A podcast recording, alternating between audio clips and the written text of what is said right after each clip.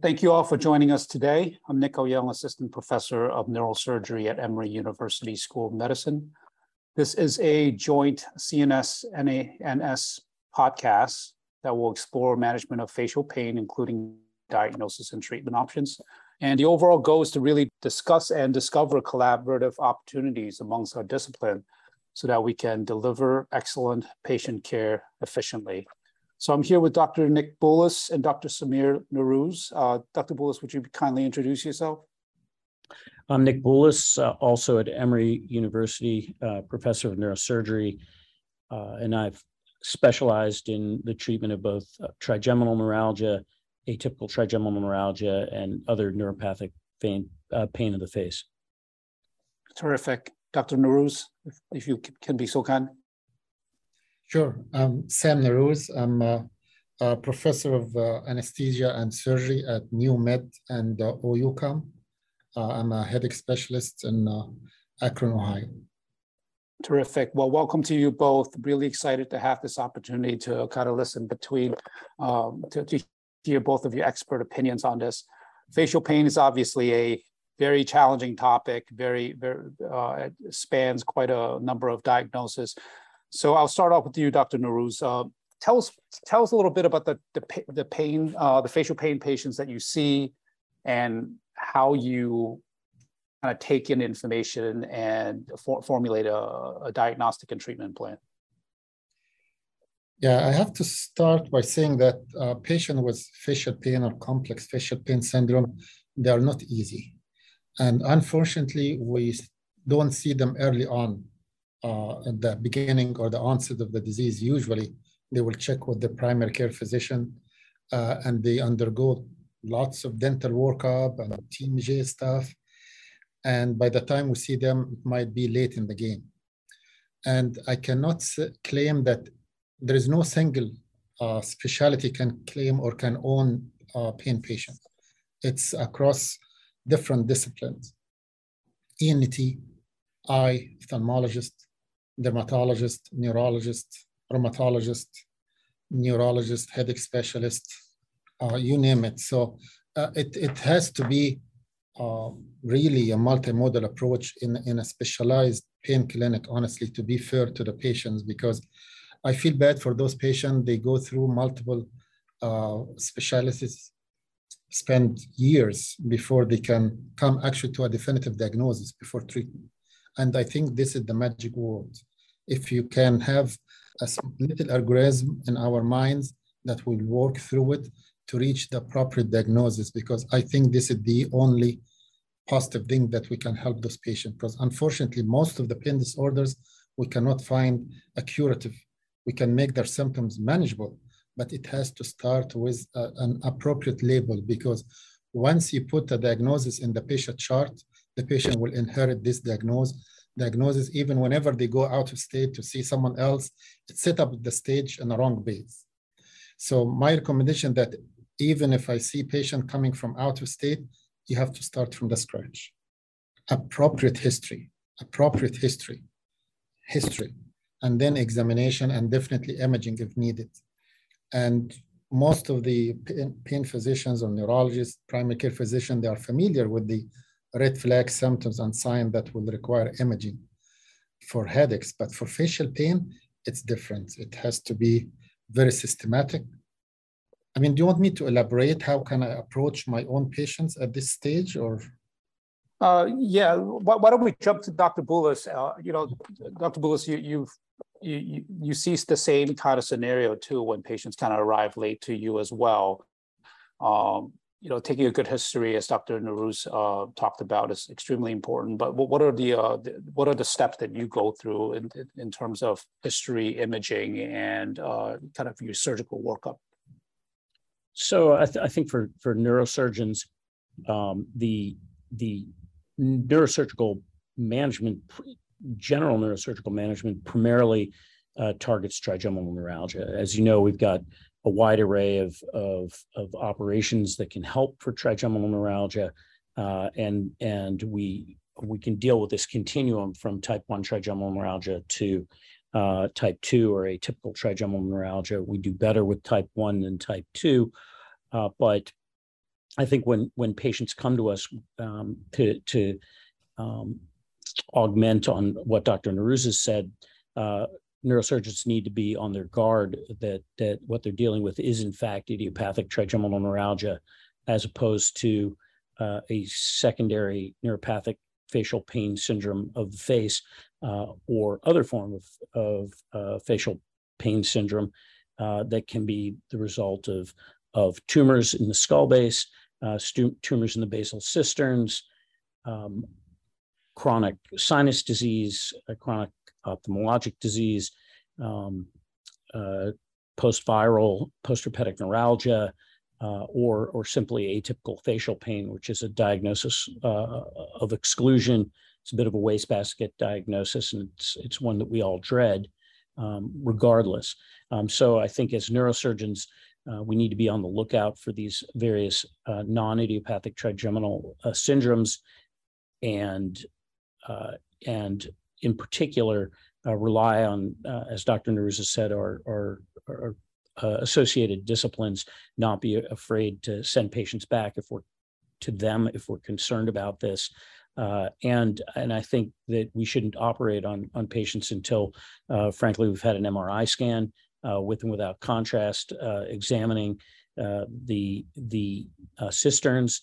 but having said that, we need to be on guard and remember that facial pain is not just going to come from uh, these skull-based tumors that we as neurosurgeons are trained to look for, but there's also pathology outside the skull. Um, and in particular, I think uh, with regard to to approaching this as neurosurgeons, uh, first and foremost, we need to, to divide these syndromes into paroxysmal and non-paroxysmal states. Um, granted, uh, compression from uh, tumors can cause paroxysmal states, uh, and um, and hence the need for for for imaging. Uh, having said that, the the this array of of techniques that that we can bring to bear are largely effective for paroxysmal uh, pain states. Um, and even in the case that it, it's not trigeminal neuralgia, the non-paroxysmal pain states, um, there are other uh, approaches and we can get into this when we talk about the the operations. That's terrific. Dr. Narouze, I, I, I, was wondering, uh, you know, as us as neurosurgeons, we'll, we'll kind of focus on neurovascular conflict at the trigeminal ganglion. Do you, in your practice, also get MRIs and look for that, as well as perhaps other imaging to look for some of the other pathologies that may not be on our radar uh, uh as much? Yes. I mean, the general approach to uh, orofacial pain in general, um, I'd like to get a detailed history. And I will discuss some of the pitfalls because I don't think we can go over all the syndromes in, in, in, uh, in one hour even. So usually I would like to know uh, the, uh, the, uh, what, what happened before triggering the pain. Was it there is trauma, uh, rash, uh, dental workup? So what triggered the pain? And the characteristics of the pain. As Dr. Boulis said, uh, we want to know what's the timing, the onset, the duration, the episode. Is it minutes? Is it seconds? It's hours? Do you have a pain-free interval? How long or not? Any associated symptoms, autonomic features, uh, uh, oral, TMJ issues, ENT, vertigo, tinnitus, can lead to maybe tumors in the area. So associated symptoms imported and the progression was started episodic and then becomes more continuous. Uh, the pitfall that I want to mention is not every face pain is neuropathic pain or trigeminal neuralgia or idiopathic persistent face pain.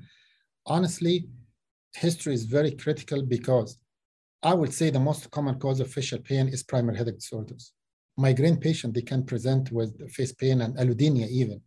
Uh, it's, it's actually, it's, it's really not uncommon. And so asking about typical migraine history, typical uh, migraine symptoms, the response to migraine medication might be just a trial to see. And the new CGRP agent, they're very helpful with the facial allodynia with migraine headaches. Cervicogenic headaches can be with mandibular pain, especially C2 neuralgia. So you have to rule out even disorders in the upper cervical spine. uh, special C2 neuralgia, A1 uh, atlantoaxial joint can be present also with the even like a nail poking from the occiput to the eye. It's not cluster headache, it's not idiopathic facial pain.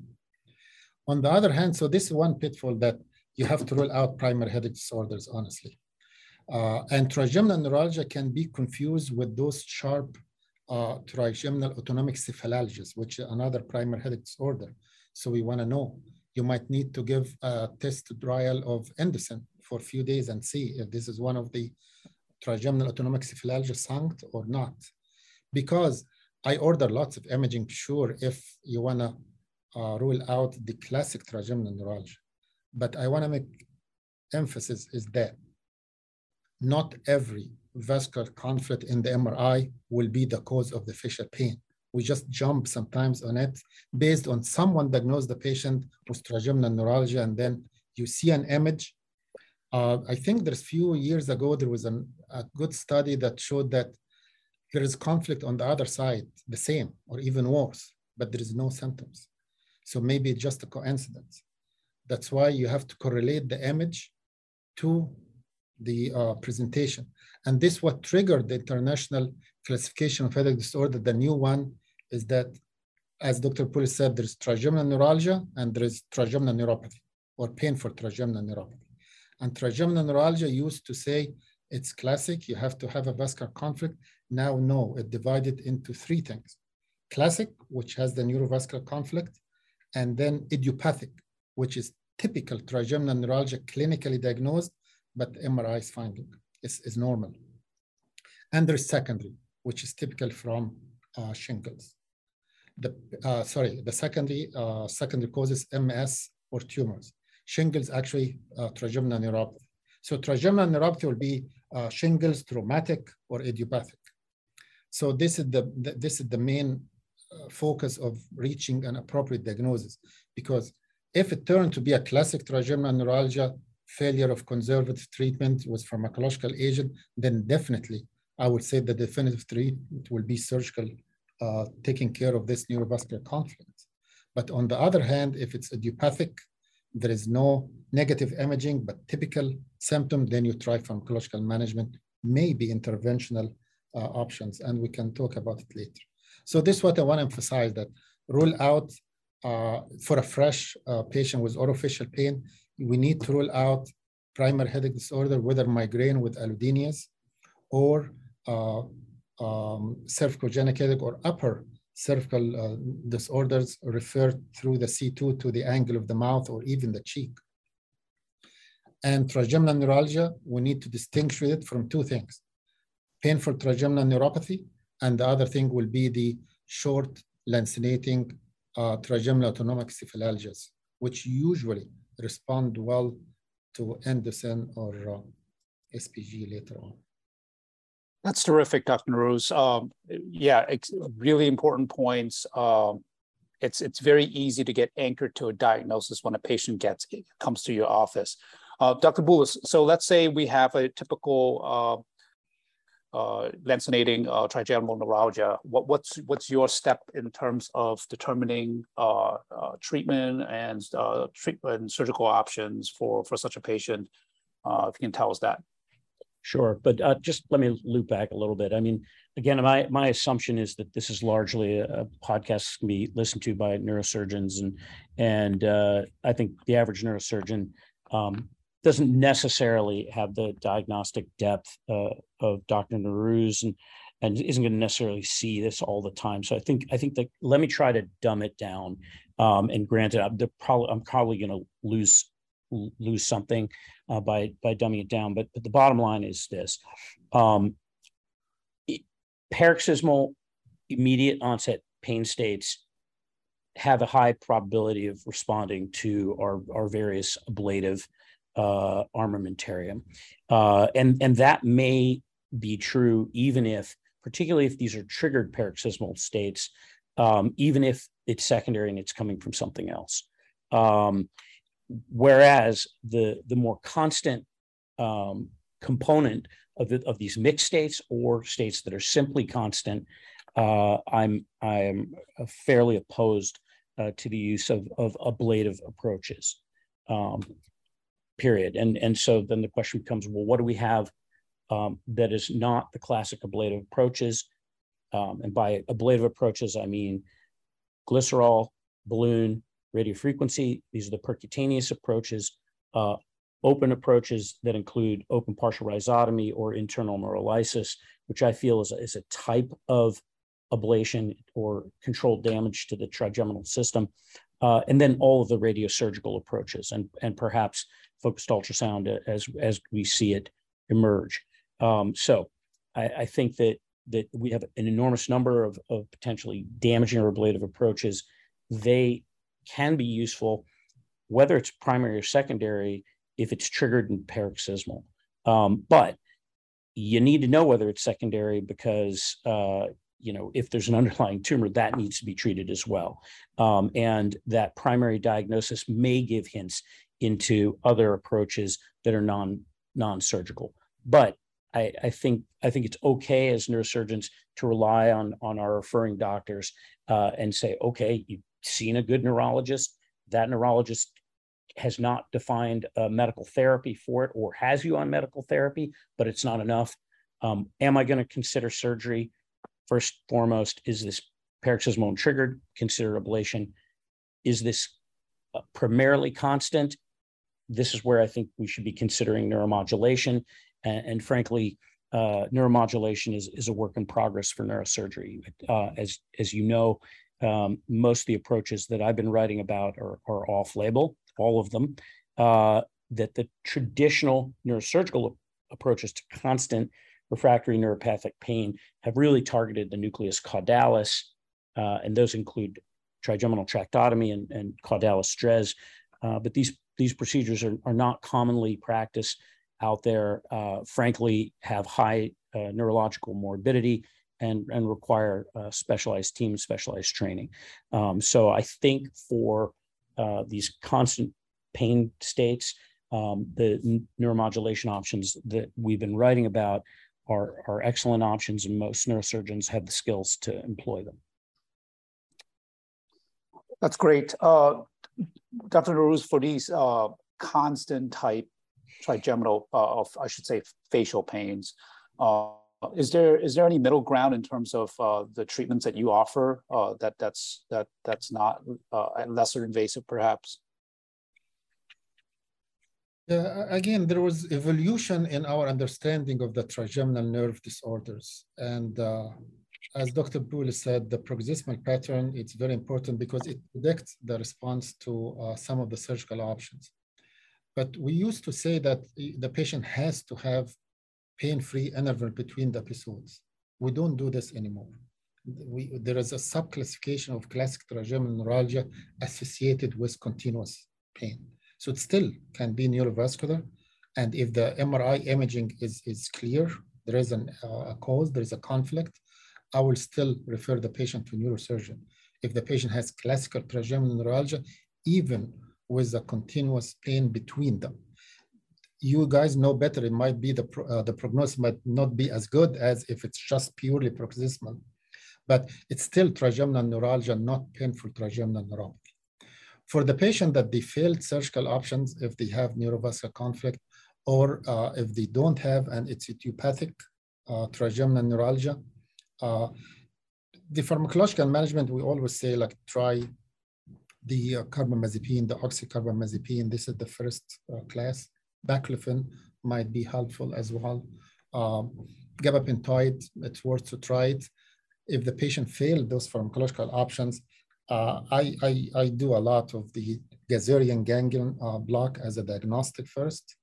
Um, I get referrals even before gamma knife. I'm not sure have how the response to just a simple, simple local anesthetic injection. If the response is good and the patient is uh, aware. I mean, informed consent is very important before the neuroablative, as Dr. Boulis said, they are not without significant potential complications. I don't do glycerol anymore. Uh, we used to in the past, but now our approach is usually radio frequency neuromodulation. And we knew from our experience and the published literature that we're trying to avoid high temperature. We used to use 90 degrees We went down to 80 for a while. And actually now I do not use more than 70 degrees. Uh, I'm not aware of bad anesthesia de la dolorosa with uh, radio frequency ablation below 70 degrees. so we, we do the typical uh, multiple lesions. You examine the patient between the lesion to make sure the cornea is fine. Uh, but um, my advice would be to obtain, take your time obtaining the informed consent because uh, I reviewed cases that the patient said, oh, I was not aware of this. That's possible. But it is possible the patient will have hypoesthesia uh, for a while, for weeks. Anesthesia dolorosa, thankfully, it's, it's uh, one digit number, 1% maybe.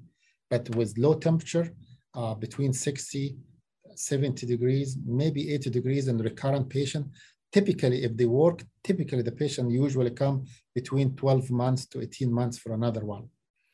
And uh, I offer this neuroablative procedure only for elderly patients that they cannot eat, they cannot drink. I have patients that they have to have a stoma to feed them uh, because how bad it is. So in those patients, you, you weigh the, the pros and cons.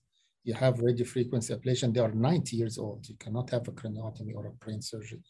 So you weigh the pros and cons. If, if this is making them functioning um, drinking and eating, yes, they will accept the risk. But on the other hand, a young female patient with questionable uh, idiopathic facial neuropathic pain, I will never offer a neuroablative procedure, maybe neuromodulation.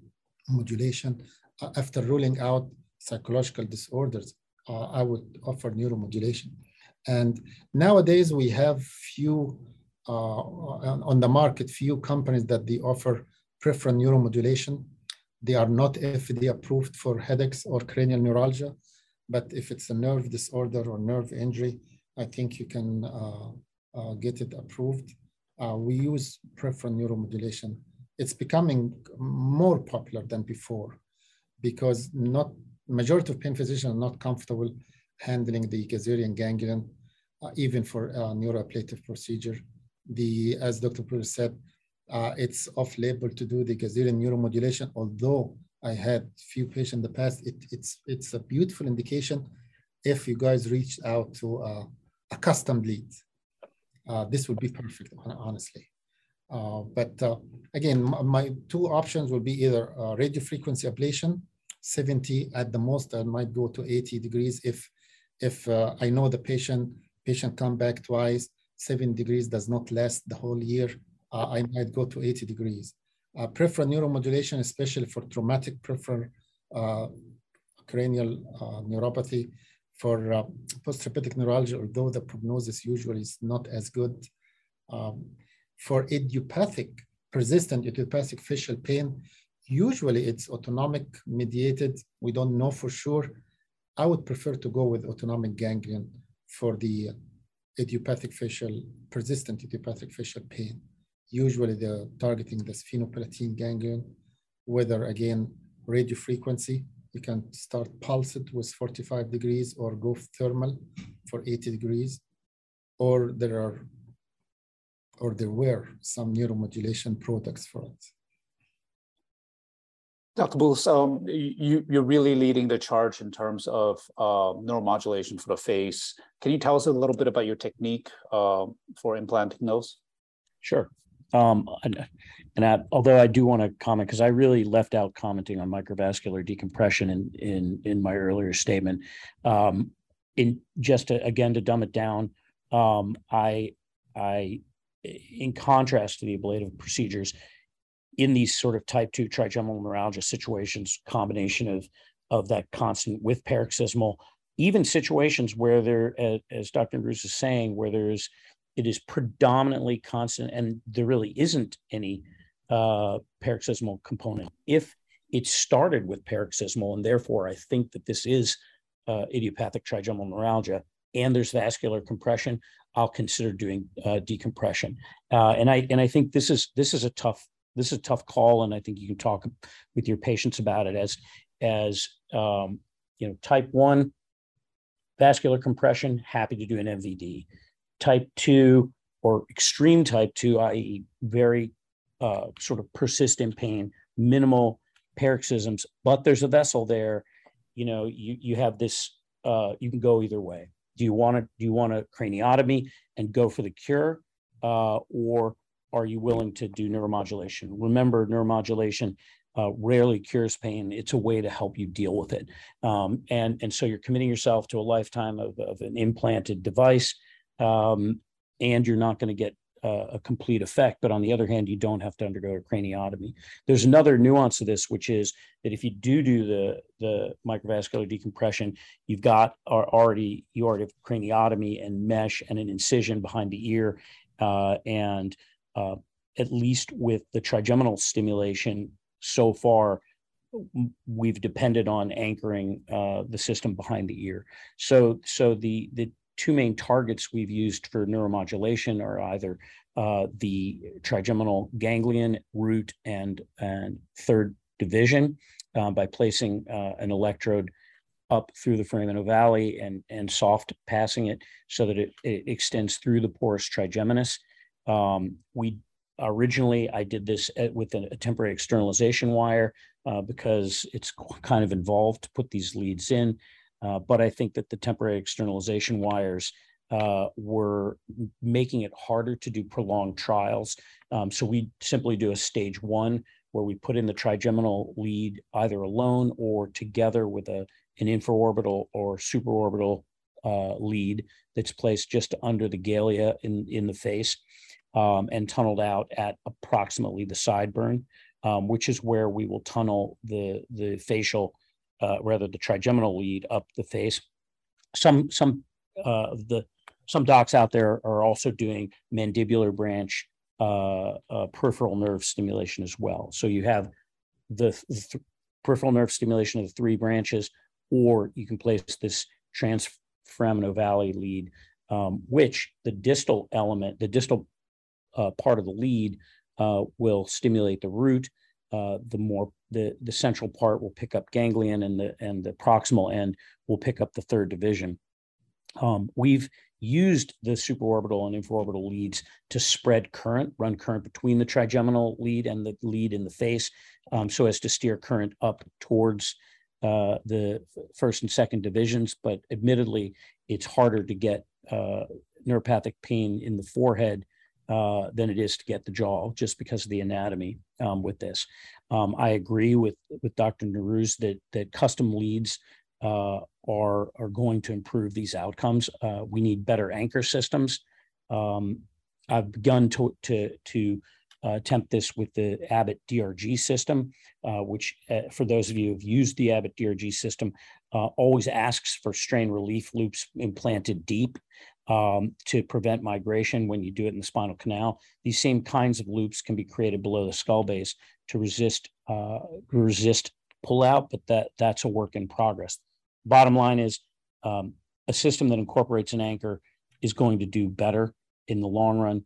A system that gives us more three dimensionality with respect to distribution of the electrodes is going to do better. Um, that's sort of next generation. Uh, having said that, the the subcompact lead that's made for spinal cord stimulation by Medtronic percutaneous um, actually fits quite well, and, and I've written about this. The other direction uh, that we've gone, and, and this is really, uh, I think uh, I was encouraged to do this by Ahmad Raslan, is to target the nucleus caudalis. I was uh, skeptical that this was a would be a valid target initially because, as we all know, the nucleus caudalis extends past uh, the the foramen magnum.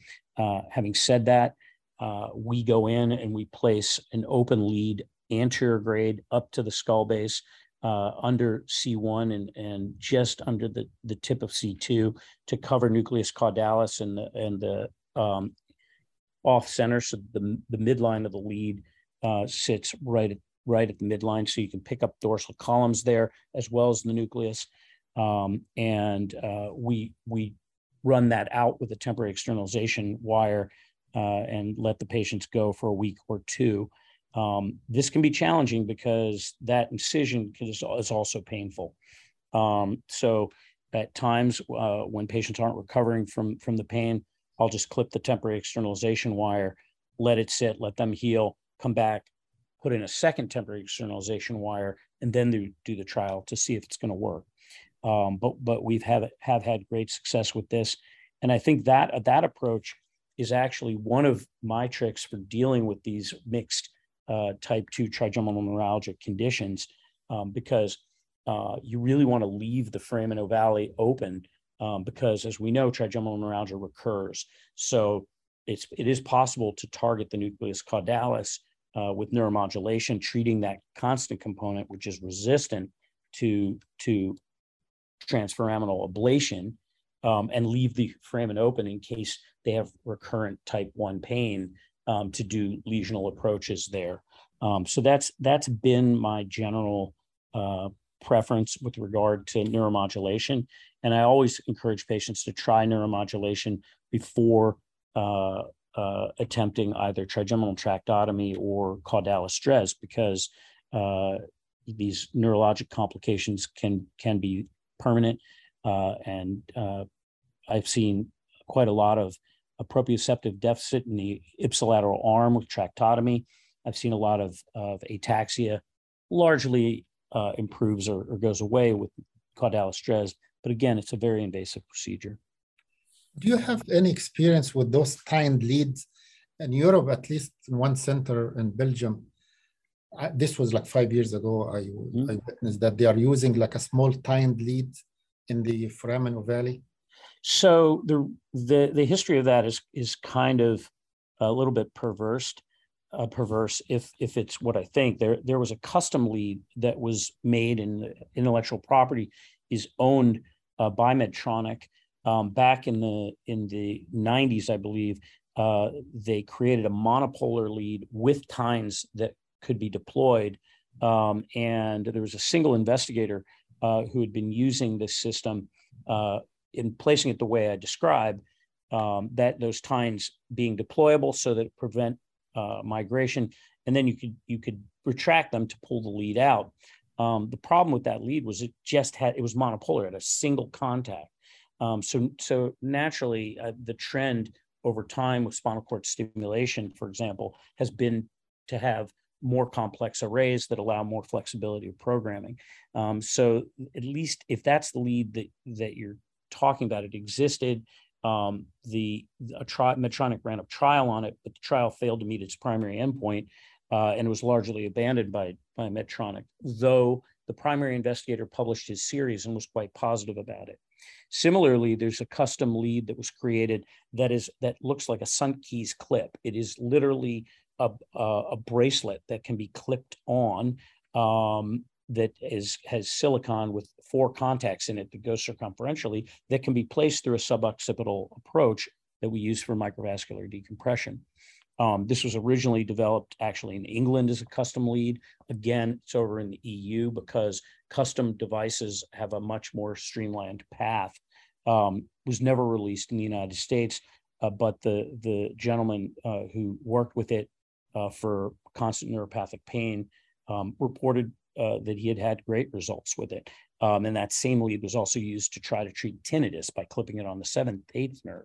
So, so there have been, there are devices out there. They're just not uh, available for for uh, use by by common practitioners. Um, so I agree. In the long run, the future of neuromodulation is going to be for some companies, small or large, uh, to develop a custom system. I personally have been out uh, campaigning for this, speaking to Medtronic, speaking to Abbott, trying to work with small companies to develop products.